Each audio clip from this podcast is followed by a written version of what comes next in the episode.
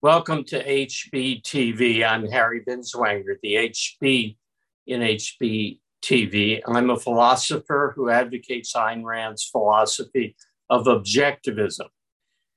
This session is a continuation of last sessions on Jordan Peterson. I had some questions and I have uh, some answers, plus some context setting that I want to do in regard to Peterson.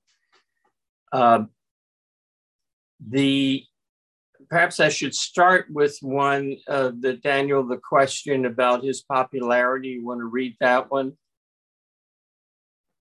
Yes. So the question is from uh, Nadav, and he asked, "Why is Jordan Peterson so popular? Does it show there is a segment of population that's hungry for ideas?"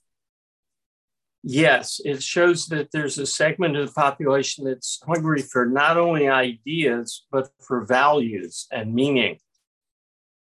I think that attributes that are most noticeable in Jordan Peterson are his thoughtfulness. He doesn't shoot from the hip. He doesn't come out with canned, pre-digested slogans.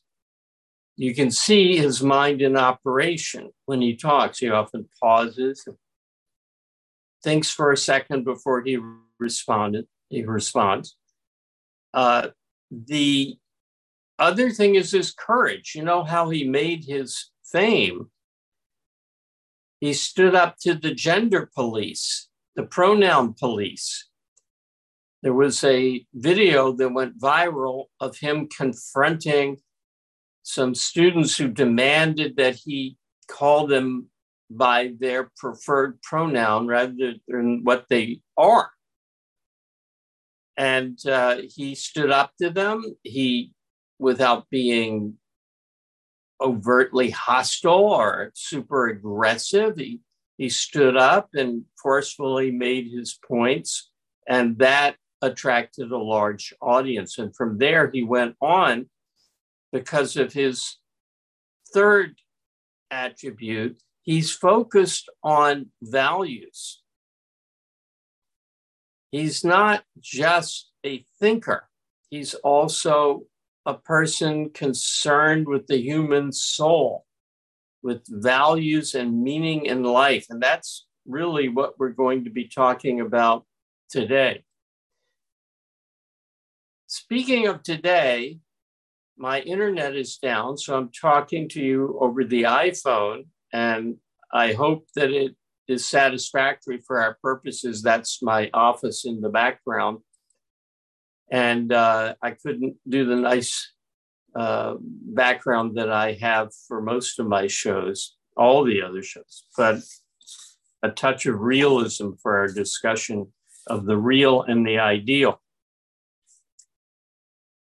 I got a question from someone in email who asked, is Peterson right to say that meaning implies responsibility?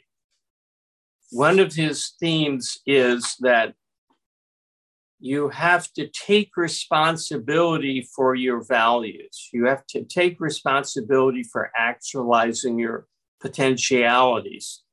And that's what gives meaning. You can't have meaning as a passive rider through life. You have to take responsibility. And responsibility is often a code word for duty. And here, I don't think it is, but it's open to the criticism of being a package deal. This term package deal that Ayn Rand used is extremely important in looking at any intellectual, any philosopher, and any public intellectual. A package deal is the combination in one conceptual package, one term or one slogan of two fundamentally opposite things on the basis of their having some superficial similarity. So for instance, if I um, made up, well, take stakeholder. I'm not going to make one up. the term stakeholder, we have stakeholder capitalism.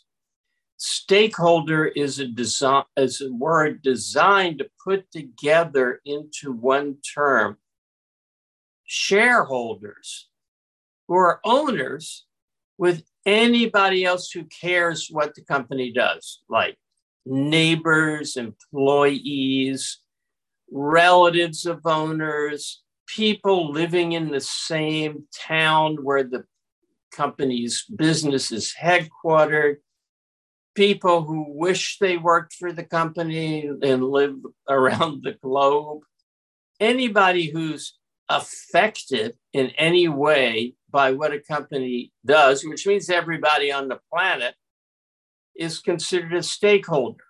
So it puts together legal owners who, whose property the company is with people who just want to share the wealth that the company has.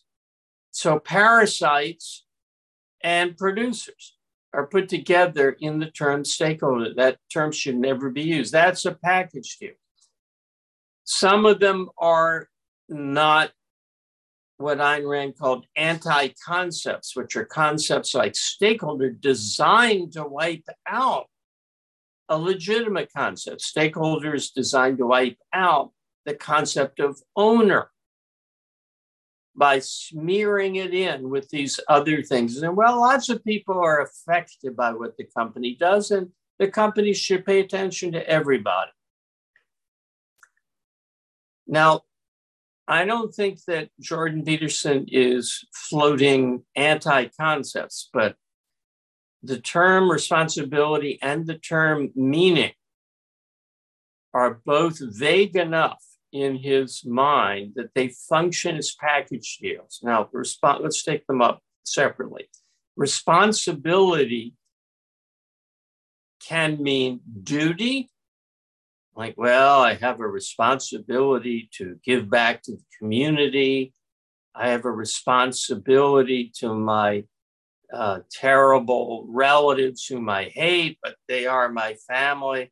I have a responsibility to the planet, which in fact doesn't give a damn about you.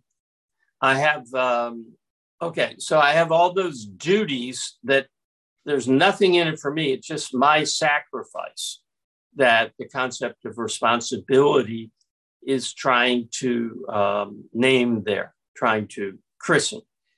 Social responsibility, community responsibility, responsibility to God, to country, to neighbors, to relatives, to the poor, to the planet. None of those things are valid. But even if you think they are valid, they're a fundamentally different thing from love. The other meaning of responsibility is the thing you love, the thing you value, for you to be consistent requires certain action on your part, and you should be glad to do them. If you're wife, beloved wife needs to get a new hairdo, you don't take the attitude, oh, well, I guess I got to get her a hairdo. I got to drive her there or something. Or she needs, uh, she's got appendicitis and you've got to take her to the hospital. You don't think, oh, God, I was going to watch the football game, but I guess I need to take my wife to the hospital so she doesn't die. No. When you value something, taking care of it is part of what valuing is. Sometimes you need a reminder, hey, this is a big value of yours. You want to do this thing. That's the responsible thing to do for it. So it's caring in action for what you care for abstractly, or caring all the time for what you say you is a value and you You should care for all the time. Caring, meaning, taking care of, and loving. So the responsibility to promote your values uh, is a rational, selfish, and you know, we're for selfishness, life-serving thing.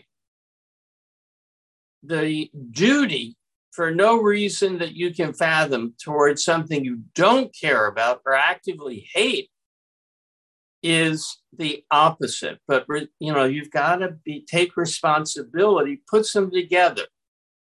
It's quite a different thing to say, look, if you love something, remember that when it's time to take care of it. You love it. You want it to succeed.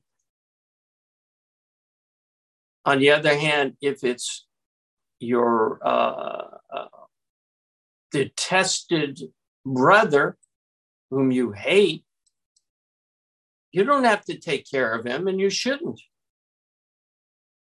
So that's one package deal. I don't think at all deliberate. Everybody except Ayn Rand makes that kind of mistake, particularly with regard to moral concepts like responsibility. The other concept that can have a package deal is meaning. There are two kinds of meaning that are the opposite of each other. There's the external meaning, well, my life has meaning because I'm serving something larger than myself. And then there's the internal meaning. My life has meaning because I'm devoted to philosophy. I'm de- devoted to computers. I'm devoted to making myself into the kind of person I can respect, and I act on that. And that gives my life meaning. The two are opposite. If you're, if you regard your actual pursuit of values as, well, that's just practicality, that's meaningless, it gets no significance. But when I go to church and I'm serving God, that gives my life meaning because God has a plan for me.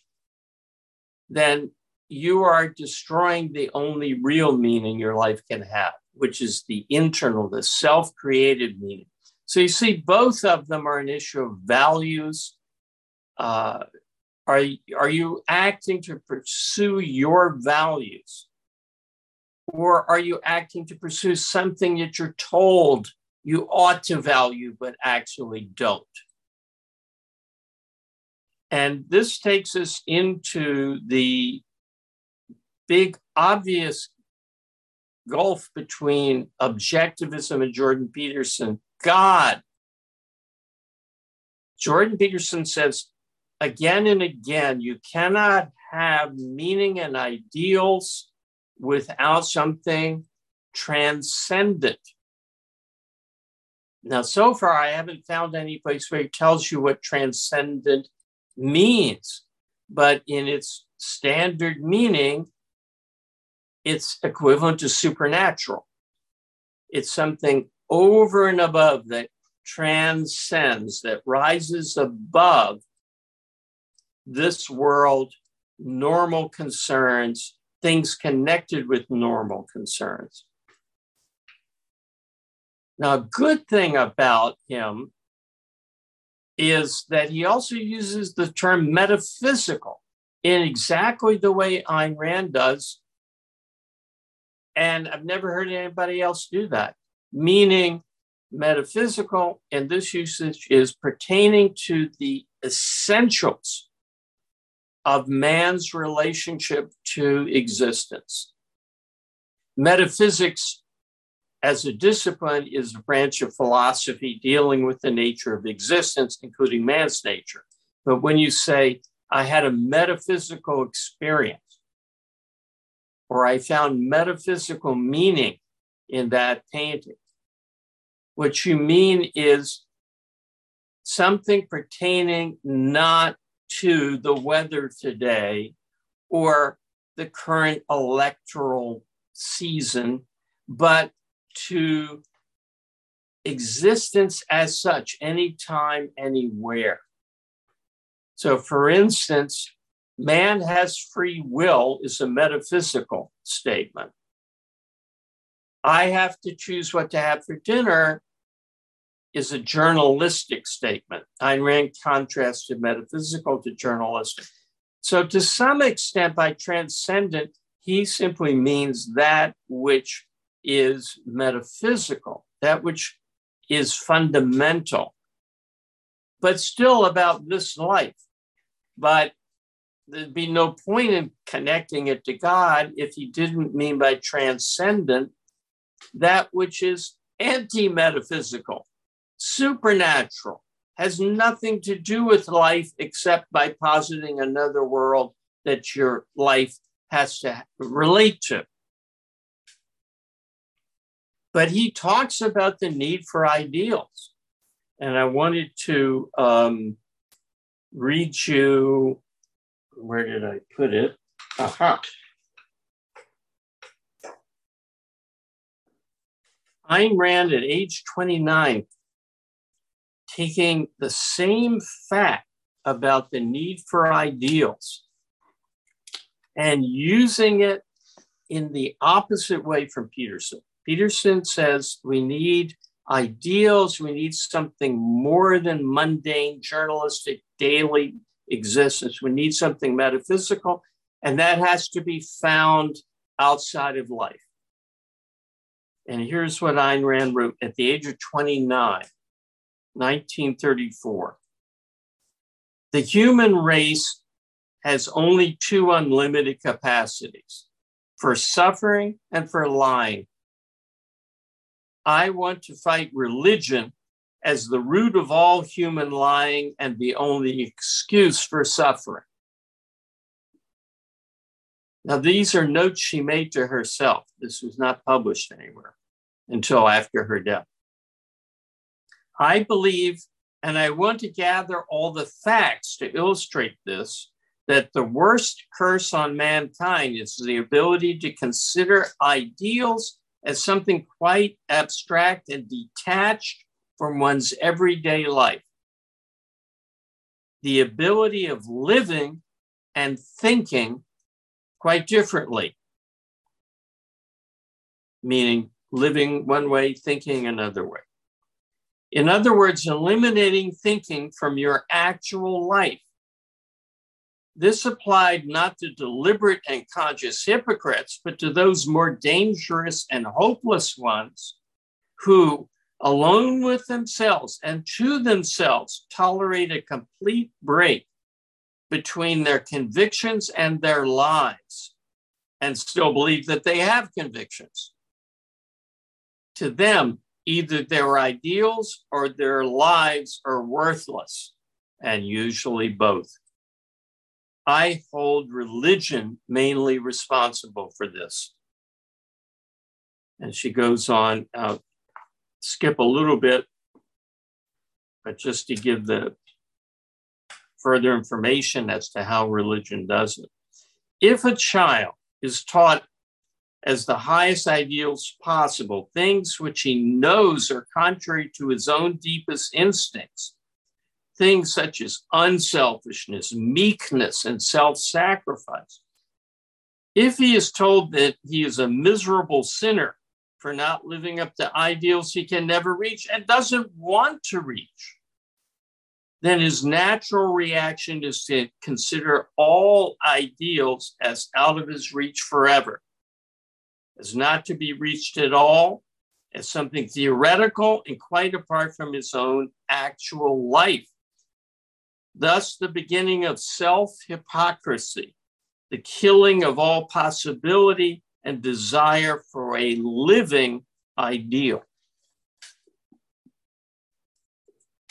This is a theme, the need for a living, natural, non-transcendent ideal, which is based upon your nature and your life and your choices. This theme comes up again and again in Ayn Rand's fiction.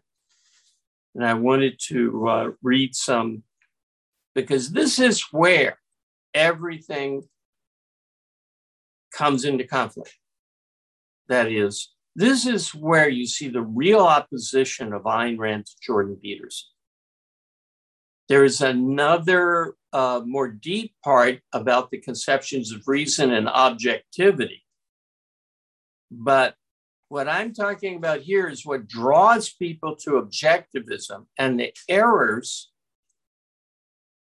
are what draw them to Jordan Peterson. So this is uh, not the fundamental base, but the key, the meeting of the, the clash of the two, where it lives. This issue of ideals are transcendent, or ideals must never be transcendent.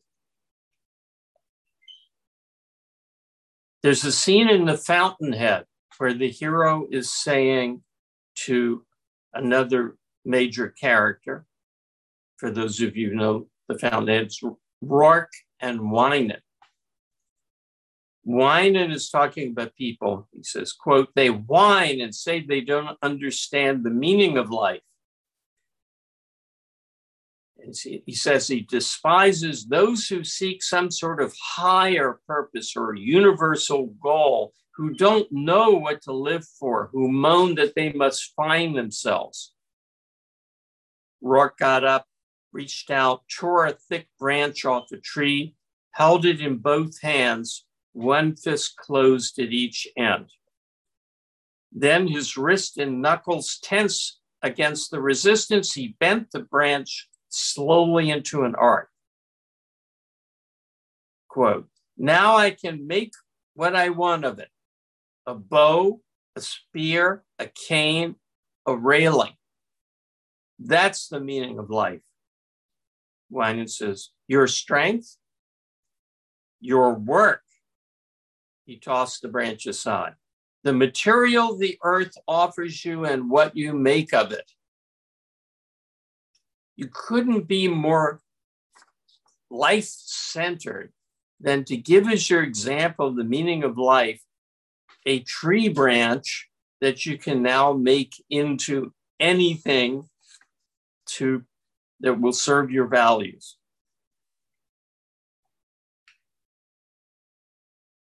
Take a breath, and we're now going to um, Anthem, which a lot of you have read.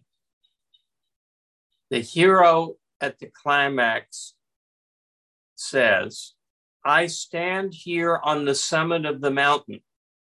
I lift my head and I spread my arms. This, my body and spirit, this is the end of the quest. I wish to know the meaning of things. I am the meaning. I wish to find a warrant for being. I need no warrant for being, and no word of sanction upon my being. I am the warrant and the sanction." That's the attitude that, quote, quote from Anthem, that's the attitude that everyone should have. He's not saying, well, I'm special. He's saying that's the nature of man, that there's no external meaning imposed upon him. He must break off the branch and make something of it. He must reshape the materials of the earth to give it meaning. And there's no external meaning required. Ayn Rand was once asked, what is the meaning of life? And she said, there's no outside thing giving your life meaning. There's a mistake in the question, as if there were something outside of you, independent of you, that would imbue meaning on your life. No. Now I want to read a quote that um, is much less well known. This is from a play she wrote called The Ideal. In the thirties, was never produced in her lifetime. And this is at the climax of that. She looked at him, her eyes pleading. She whispered, "What is it we want, Johnny, you and I?" He answered, and each word seemed to be reflected in his eyes, and his eyes were as a song.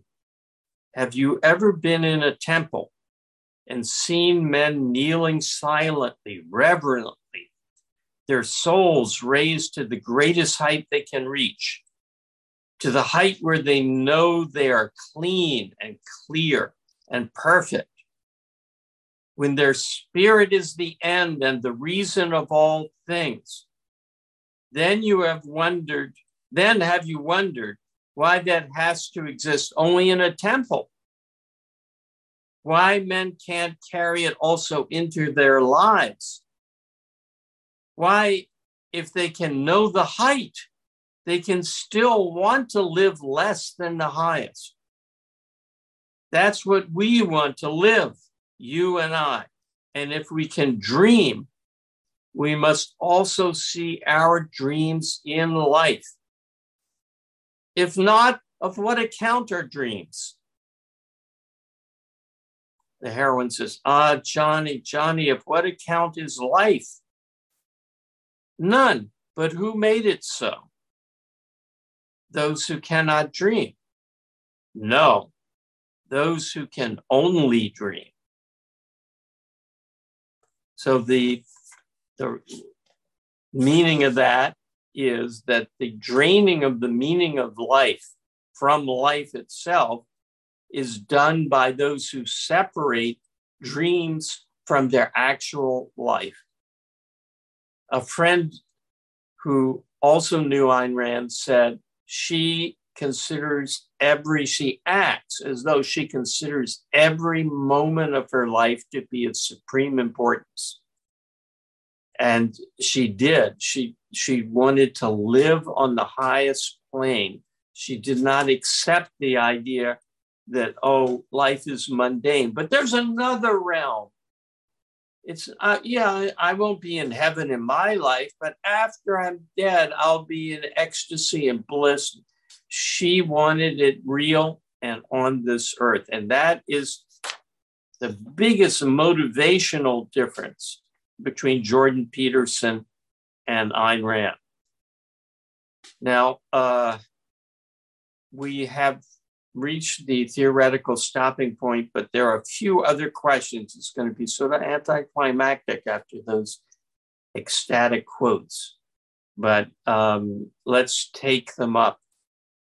So take a breath and read me one of the other questions, please, Dan. One quick question we have from Michael is, I think Jordan Peterson would be willing to have you on his pod podcast. Have you tried reaching out?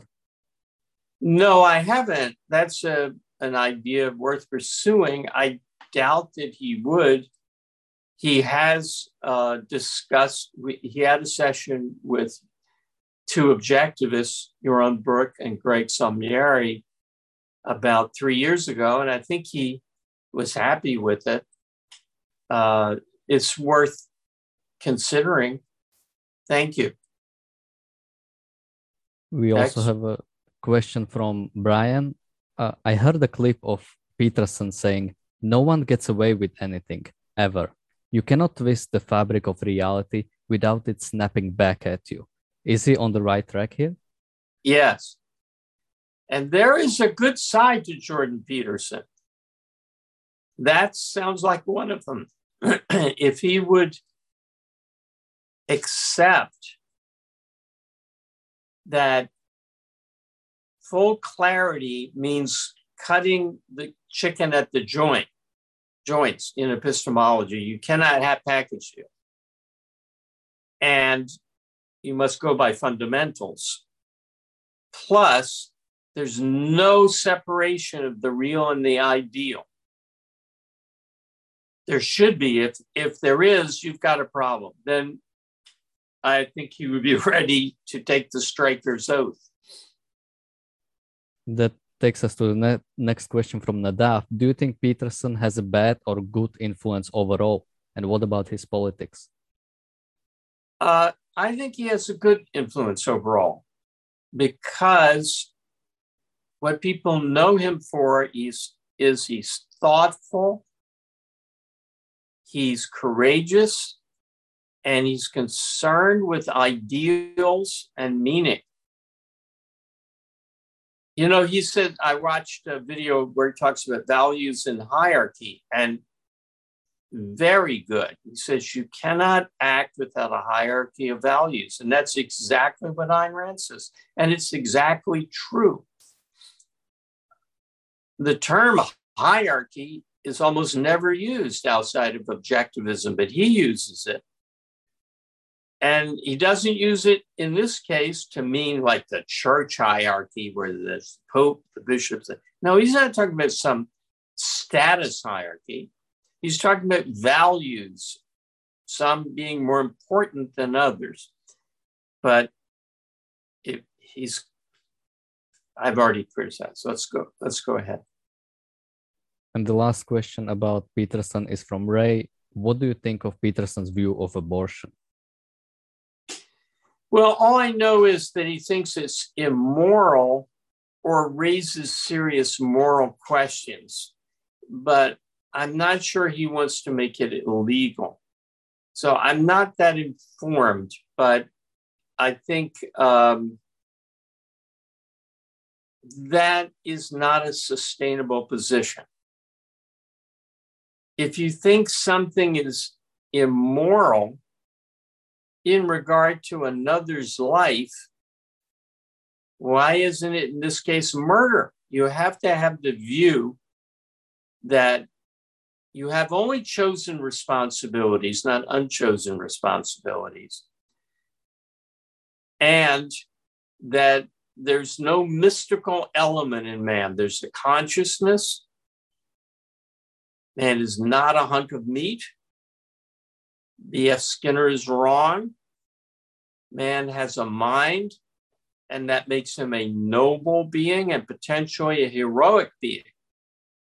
But that does not come into existence until the human being is born, until he exists or she. So if you think it's immoral, I don't think it's going to be ultimately tenable that you think it's okay to kill it. In the, if you think the killing of it is immoral, how are you going to support making it legal, not illegal? But it's better than thinking that it's that there's no right. So I plead basically ignorance and say that I don't think there can be a moral, political dichotomy on that fundamental issue. There are things about which you can say, well, that's a legal issue, but not a moral issue. But this is a metaphysical issue, to use the term that we both agree on. And I don't think you can sustain a difference there.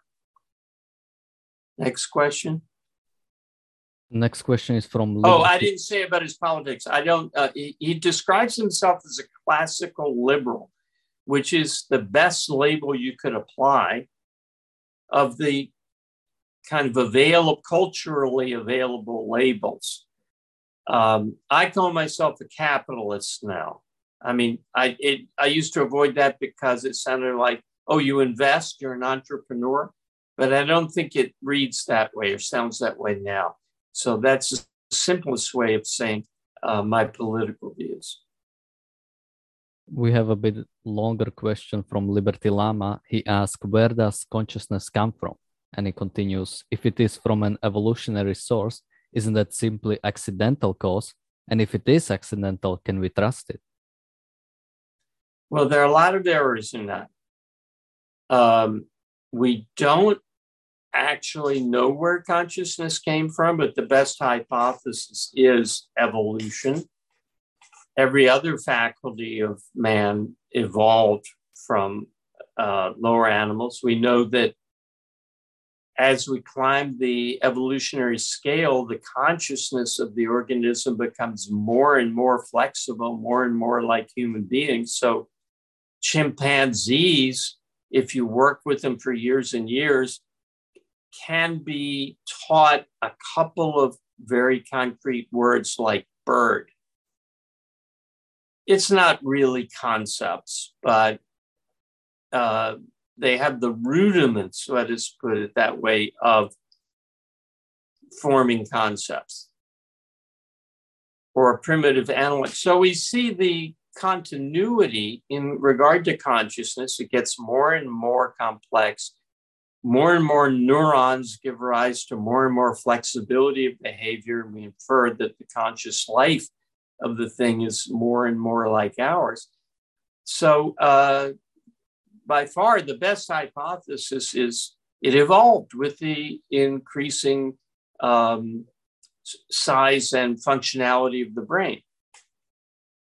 Wouldn't it then be an accident? No, you have a basic misunderstanding of natural selection, or a non-understanding. Evolution works by natural selection. It's selection that separates the good and the bad. There's no accident. The accident is whatever what selection works on.